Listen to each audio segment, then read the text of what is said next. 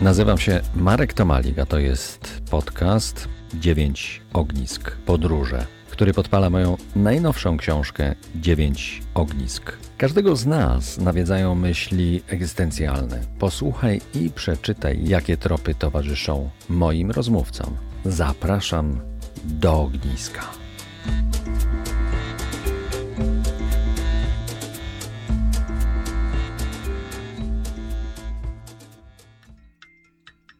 Moim gościem Krzysztof J. Kwiatkowski, ojciec polskiego survivalu, pisarz, propagator, pedagog, znany w środowisku ludzi survivalu jako Krisek. Panie ojcze, dzień dobry. Właściwie dobry wieczór, bo to jest późna pora. 21, 9. Dobry wieczór. Nie, nie, no, wsłuchałem się po prostu w zapowiedź. E, no cóż powiedzieć, ja, ja nadal się czuję takim o, troszeczkę ojcem, ale ojców było chyba wielu. No tak, a to znaczy, że mogę do ciebie mówić ojcze nasz. E, tak, tak. Ojcze ale, ale nasz. później może się w inną stronę i też do kogoś powiedzieć ojcze nasz i Tak, nie mają spełnienia. Ale ja teraz tutaj mówię do ojca survivalu, ojcze nasz survivalu.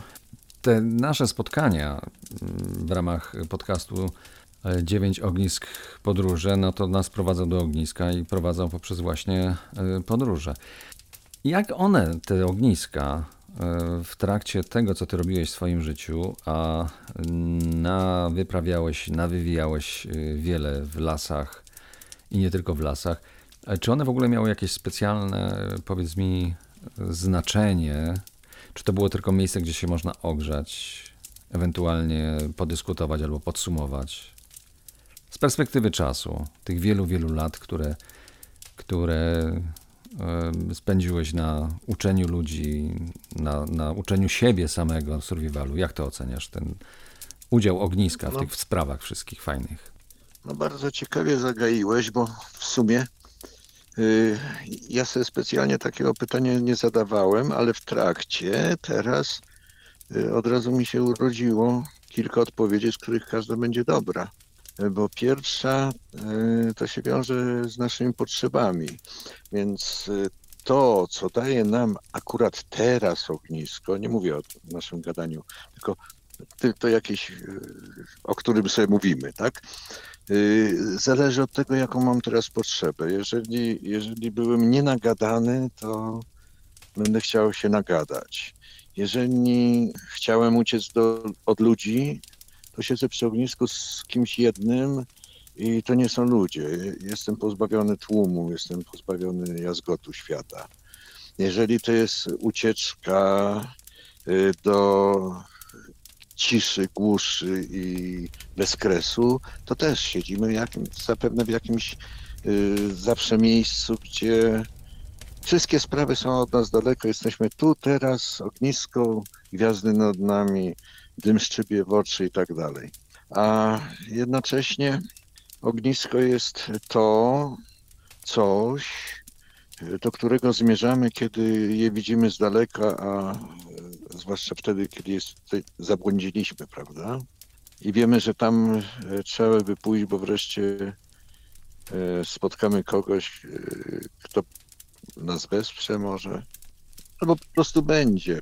Jak nie mamy wielkich potrzeb, będziemy z kimś, napijemy się gorącej herbaty czy czegoś. No tak to widzę. Proszę, proszę, proszę, kontynuuj, bo to wiesz, no, ja, ty mówisz, a ja zagłębiam się w to, co, to, to, to, co ty mówisz. Aha. Myślę, że słuchacze też. Y, Bo dalej funkcja ogniska już może być y, rozwijana wspólnie. Jesteś ty, jestem ja, jest ognisko i jest to coś, co nas otacza. Dobrze, a powiedz na Albo pół- przestrzeni, na przestrzeni lat, Mhm. tych wielu, wielu lat, które, które spędziłeś jako pedagog, e, no, różnych e, rzeczy pedagogicznych, no ale survivalu, o tym rozmawiamy, bo jesteś uważany za tego właśnie ojcze nasz survivalu, e, to czy to, czy to się zmieniało, powiedzmy, w latach? Czy kiedyś te ogniska były e, ważniejsze? No bo powiem ci ze swojego punktu widzenia. Ja pamiętam rok e, 1989. No dawno, prawda? I takie ognisko, które było na Syberii, e, które zapamiętałem jako największe w ogóle ognisko, E, To zrobiło na mnie ogromne wrażenie, ale myślę, że też wtedy był inny duch w narodzie. Nie wiem, czy teraz by się komuś tam chciało, a może tam ten duch też nie, tego, ten ogniskowy duch nie, nie, nie, nie, nie wymarł. Natomiast y, tutaj no, każdy lubi ogień. Część ludzi ma to ognisko nawet w domu. Ja się do nich zaliczam, bo mam coś rodzaju właśnie kominka. Ale i każdy mówi, że fajnie jest, bo ten płomień żywy, bo daje ciepło i tak dalej, i tak dalej. Ale jak już przychodzi do rozpalenia na zewnątrz, no to amatorów jest coraz mniej z biegiem czasu. No bo może dlatego, że siedzą w tych murach albo w tych ogrodzeniach swoich ogródków koło domu, czy coś w tym stylu. No jestem typem szczególnym, tak jak teraz mam pieska e, i razem mamy te same potrzeby, czyli e, odłączenia się od stada, odłączenia się od cywilizacji i zniknięcia w lesie.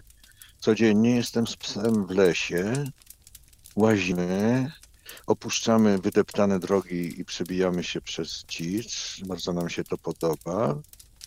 I mało tego, bo Sunia ma taką specyficzną właściwość. Jest to, jest to już y, związane z, z naszym wzajemnym porozumieniem, że jak ona jest szczególnie szczęśliwa, to pędzi do mnie mi to oznajmić, mnie tak łapie delikatnie rę, za rękę zębami, patrzy mi w oczy. Już to znam. I ona e, z dnia na dzień jest coraz bardziej szczęśliwa, że siedzimy w tym lesie i nic więcej poza lasem nie ma. A z kolei ognisko to zawsze w moim życiu pedagogicznym jeszcze było tym ważnym elementem, że kiedy wyjechałem ze swoimi wychowankami na przykład i, na przykład z kolegą prowadzącym tę grupę również, gdzieś tam właśnie w dzicz, to e, paru osobników powiedzmy mogło być na nas obrażonych, mogło nie chcieć z nami rozmawiać, ale kiedy się zapalało ognisko, to oni się przy tym ognisku też zjawiali. I jakakolwiek by była wymiana myśli między mną i innymi chłopakami, czy kiedy sami chłopcy ze sobą rozmawiali, to tam ci się nagle uruchamiali. To było cenne, można było na tym skorzystać i coś zrobić. Czyli ognisko rozwiązuje y, języki trochę. rozwiązuje, da, daje taką potrzebę. Albo człowiek y, robi to niespostrzeżenie, nawet nie zauważa, że się uruchamia. Miał zamiar się nie uruchamiać, ale się uruchomił. To ciekawe, co mówisz. A ym, mam podobne obserwacje z, ze swojej perspektywy, yy, ale o tym opowiem może następnym razem. Natomiast y, teraz, korzystając z tego, że to ty siedzisz y, tutaj ze mną przy ognisku, y, a jesteś tym, jak powiedziałem, ojcem survivalu, mm, tak się zastanawiałem przed, przed tym, jak mieliśmy właśnie usiąść do tego ogniska. Czy- Czym jest teraz ten survival? Czym jest w ogóle przystosowanie się w ogóle człowieka? Może przetrwanie to jest umiejętność korzystania z tych wszystkich elektronicznych aparatur. Może to jest survival, a nie ucieczka do lasu. Oho, że czasem, czasem No, żeby przetrwać teraz w dzisiejszym świecie, XXI wiek, no to jak nie umiesz się posługiwać tym, tamtym, siamtym, owantym, okej, no poradzisz sobie, bo się musisz pytać y, tego, śmego i owego. Ja tutaj celowo odwracam kota do góry ogonem, y, sam się nad tym zastanawiając. No, no, ale właściwie ja od tego zacząłem, że zawsze chodzi o nasze potrzeby, z czym my chodzimy, czego my potrzebujemy. I z brzegiem morza, czy znajdziesz się w wysokich górach, czy znajdziesz się w lesie, czy znajdziesz się w tłumie, ty będziesz próbował zaspokajać to, co tobie jest potrzeba w tej chwili i, i wydłubywał jak, jak takie specjalne kęski z wielkiego talerza, na, na którym y, leży wszystko, wybierał tylko te swoje. I telefon telefonem, zamknięcie w domach i rozmowa przez internet, e, no tak, e, coś ułatwia, ale są jeszcze rozmaite zdarzenia, które nas pchają w inną rzeczywistość. Bo na przykład siedzieliśmy zawsze w domu i żadnych kontaktów innych, jak tylko właśnie e, via różne urządzenia, a tu nagle się ktoś zaprasza podróż y, na Syberię, co ja przecież przeżyłem, tak? Siedziałem sobie w domu i, i tak sobie dłubałem swoje sprawy i nagle dostałem propozycję. Chcesz jechać? No i pojechałem. No dobrze, ale to, to przyszło właśnie z, z jakiegoś urządzenia, to, to, to zapytanie, ta propozycja, rozumiem, tak? Y, No. tak, to nie siedzieliśmy wtedy razem przy ognisku w lesie. No właśnie, ale to może być tak, że wiesz, że... Y, To był pośrednik, no ale zawsze są ja- jakieś pośredniki albo jacyś pośrednicy. No tak. Poznajemy nowych przyjaciół, dlatego że y, mój przyjaciel mnie do nich zaprowadził, czyli jest jakaś zawsze droga, zawsze musi być jakaś droga.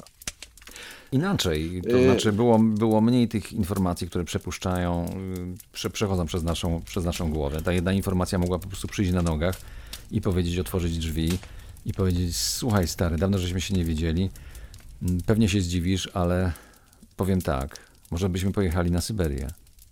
To znaczy teoretycznie tak, ale ja mimo wszystko wracam do zdarzenia mojego, czyli y, Romek Koperski, który mieszkał na wybrzeżu, ja w centrum kraju i, i raczej bym sobie nie wyobraził tego, że on sobie tutaj y, do mnie przyjedzie i zapuka mi w drzwi, żeby to powiedzieć, bośmy się w ogóle poznali dzięki internetowi. Znaleźliśmy swoje strony i zaczęliśmy gadać i on nagle stwierdził, że mogę mu być przydatny y, jako ten survivalowiec od trudnych zdarzeń na, na trasie i tak się stało, pojechałem.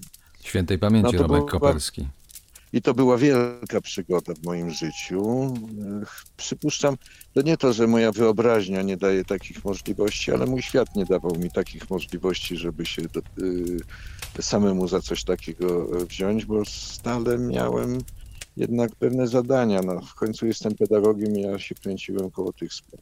No dobrze, skoro wywołałeś Syberię, która i tak, y, i, i też mnie jest odrobinę bliska, bo już wywołałem tam y, ognisko, to największe, jakie miałem do tej pory, to Tak. właśnie tam, tam nad Bajkałem było, tam płonęło.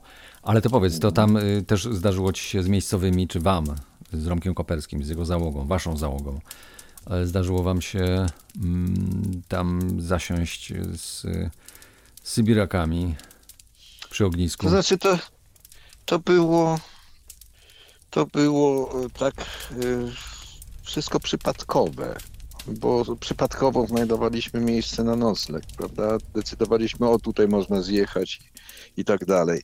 To nie były jakieś miejsca zaplanowane, dojeżdżamy do tego punktu, tam jest parking czy coś. Więc y, często nie było po prostu tam nikogo. Ale przypominam sobie takie zdarzenie, że zatrzymaliśmy się y, przy czymś, co chyba było rodzajem bardzo dużego parkingu, takiego rozłożonego w wielu miejscach, bo tak to y, ujrzałem o świcie, że w dużych odległościach od siebie stały różne samochody, czasem w ogóle za jakimiś drzewami, nikt o sobie do, do końca tak nie wiedział. I tam była sytuacja, że kiedy myśmy rozpalili ognisko, to podeszło do nas dwóch rosyjskich młodzików, bardzo zainteresowanych naszymi wozami i nami, że z Polski i tak dalej. I próbowali się czegoś dowiedzieć i w ogóle zaznać zaszczytu tego, że z nami przy ognisku siedzieli. Rzeczywiście poczucie, że spotkali się ludzie, nie tylko ci, co tu przybyli i rozpalili swoje ognisko, tylko jeszcze ktoś przybył, ja byłem jednym z niewielu, który tam jakoś po rosyjsku się y, dogadywał. Niektórzy się, no takie czasy wypadało się wypierać, że ja nie znam rosyjskiego, prawda? No, no różne światy się spotykają, więc tak bywa. Ja sobie przypominam, jak y, sypaliśmy, oni na to mówili, giedrowie i ariechy do, do popiołu. One się tam troszeczkę przypalały, no i potem się to zjadało. Z tego podobno nawet masło Aha. robią. Ja, ja tego nie, za, nie skosztowałem, nie zażyłem, ale, ale wy, wyobrażam sobie, bo ja tylko takie troszkę kosztowałem na, na surowo. No, to, to nie było to prawdopodobnie. Wiesz co, ja smaku też nie pamiętam tego orzecha y, cedrowego, który, który był po obróbce już termicznej. Jakoś to mi wyparowało, natomiast, y, natomiast pamiętam bardzo dobrze smak omula, który jest łowiony w Bajkale, ale, Mhm. Ale to jest drugi żywioł i zostawmy go w spokoju, czyli woda. Słuchaj, no, zanim, zanim em, zaprosiłem cię do tego ogniska, a ty przyjąłeś to zaproszenie, to mieliśmy dłuższą rozmowę i powiedziałeś, że ty byś najchętniej to w ogóle półtorej godziny, a najlepiej sześć godzin opowiedział o, y, o swoim ojcu. Ja sobie to zapamiętałem. Nie mamy tutaj 6 godzin, ale mamy jeszcze 5 minut, może 7. Ja sobie bardzo cenię to, że mm, dba się o przodków, w szczególności tych najbliższych, że ojciec może być e, nie tylko wzorem, ale, ale jakoś tak życie się może ułożyć, że, że ten ojciec w sensie e, i pozytywnym, i negatywnym, w Twoim prawdopodobnie pozytywnym zaplanował y, trochę Twoje życie. Dwa słowa o, o, o Twoim tacie. Może To 22. znaczy, znaczy ja może powiem o, o moim dzieciństwie króciutko, tytułem wstępu, że y, ja bardzo dobrze pamiętam siebie jeszcze z czasów żłobka. Y, Byłem w stanie y, trafić do żłobka, do którego chodziłem, rozpoznałem wszystkie szczegóły, które tam jeszcze pozostały w tym miejscu. Tak samo moje przedszkola. Także moich rodziców pamiętam od bardzo, bardzo wczesnego mojego wieku. Pamiętam, jakie były nasze kontakty i przypuszczam, że należę do tych szczęśliwców, którzy właśnie mówią, że są szczęśliwi, że tak było. Bo miałem oboje rodziców przewspaniałych. Każdy z nich dawało mi jak gdyby inne światy i w innych momentach mnie wprowadzało w te y, światy ale to było przeogromne bogactwo. Ja bardzo wcześnie się dowi- dowiadywałem na przykład od mojej mamy jakich szczegółów medycznych, jak sobie poradzić ze sk- skaleczeniem, z bólem, z tym, z tamtym, o wamtym. Bardzo wcześnie ojciec mi pokazywał rozmaite rzeczy w lesie, w górach, na drodze, w mieście. Y, y, To, to, to, to nie było zaplanowane y, jako wykład dla mnie o niebezpieczeństwach tego świata, to zawsze wynikało z jakichś naszych rozmów i to było y, rozciągane na, na całą wiedzę, na pokazywanie tego, na zaznaczanie, że y, w tej chwili mogę ci tego pokazać, ale jak będzie okazja, to tak. I byłem wprowadzany, wprowadzany, wprowadzany z całym poczuciem bezpieczeństwa i z pełną wiarą, że y, moi rodzice mnie nie zawodzą że, że nie, nie są to jakieś y, bajania. I, życie potwierdziło, że y, moje odczucia dziecięce y, miały pokrycie. Czyli ja przez rodziców byłem prowadzony y, w taki sposób, że naprawdę poznawanie świata była, by- było ogromną przygodą i radością. Oczywiście w życiu się różne rzeczy gmatwały, również się ze mną, bo ja byłem w pewnym momencie wspaniałym bagarowiczem, takim okazem, okazem człowieka, który y, y, przekierowuje swoje ścieżki zupełnie gdzie indziej, nie tam, gdzie miał być, bo no cóż, mnie ciągnęło do lasu, naprawdę. Ja na wagary chodziłem do lasu, albo jak zostawałem w domu, to po to, żeby czytać książki. Ja się nudziłem w szkole i jednocześnie troszeczkę się bałem że nagle wyrwany do odpowiedzi, to nie będę wiedział o co chodzi i oczywiście e, ocena niedostateczna. No ojciec z tym miał ze mną ogromne zmartwienia i musiał się no, troszczyć, bez przerwy troszczyć bez przerwy kłopotać i bez przerwy mieć zmarszczone czoło, bo kolejny raz nawaliłem, ale on nie pękał i wierzył we mnie i później musiałbym więcej mówić, i, ale muszę skończyć ostatni rok jego życia mieszkałem z nim razem, opiekowałem się z nim i też przeżyłem, e, może ludzie się zdziwią, kiedy to powiem, co przeżyłem, tę jego ostatnią chwilę, kiedy żeśmy się uściskali, ucałowali i mogłem mu powiedzieć, że był najwspanialszym ojcem na świecie, bo odszedł. Tak naprawdę, podsumowując to, ja mogę powiedzieć, że cały czas po prostu, nawet jak ojca ze mną nie było, ja mówię w tych czasach, kiedy żył, kiedy byliśmy osobno, ja, ja w swoim domu, on w swoim domu, to ja ojca miałem nieustannie, ja to czułem. I teraz, kiedy wędruję, e, to mam poczucie, że on jest ze.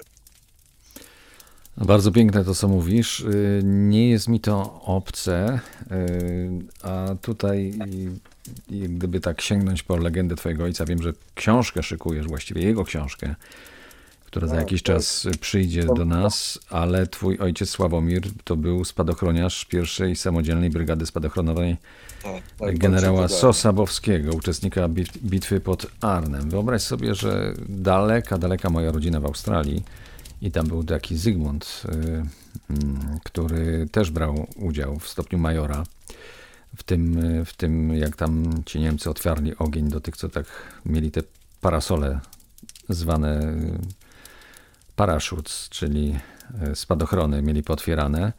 I był jednym z tych, którzy to przeżyli i on o tym do, też do tego wraca, więc to z, na pewno to jest y, być może najsilniejsze w ogóle mm, takie w życiu wydarzenie, w życiu tamtych ludzi z czasu, z czasu wojennego.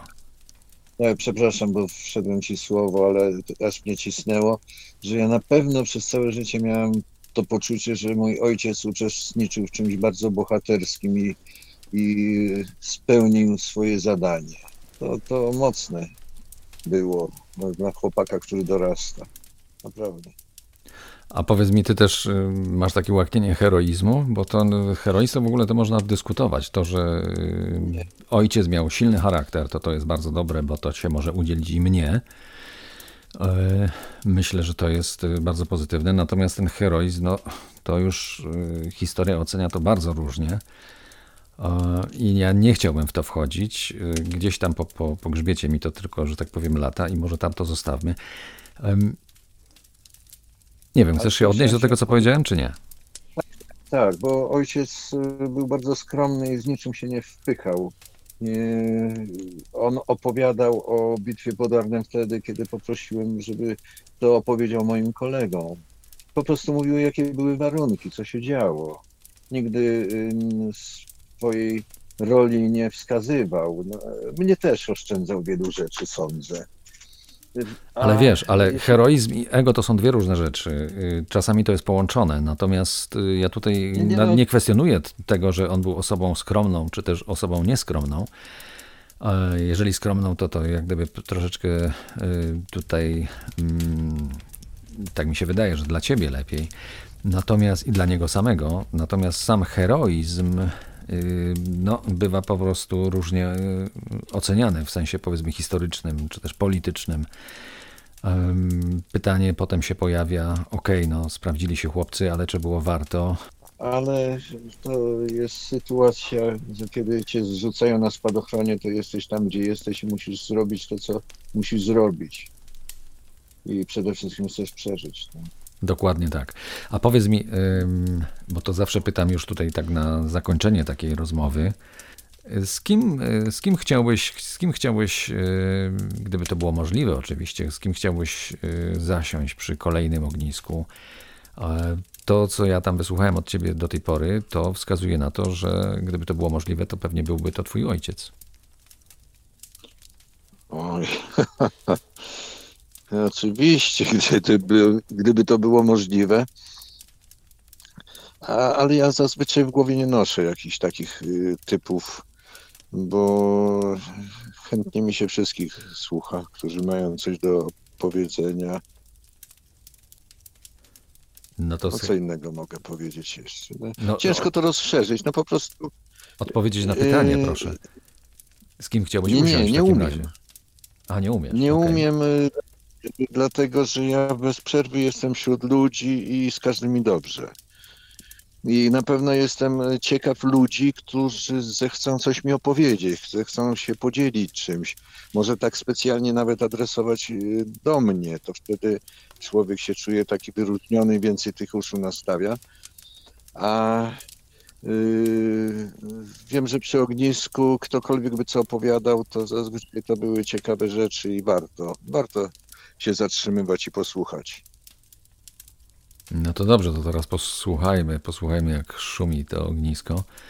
I tak jak aborygeni, pomilczmy sobie przy nim. To nie znaczy, że będziemy tak naprawdę milczeć, bo przepływ informacji i myśli będzie sobie dalej spokojnie krążył, ale nazwijmy to na innym y, poziomie. Kto wie, czy wyższym, czy niższym, po prostu innym.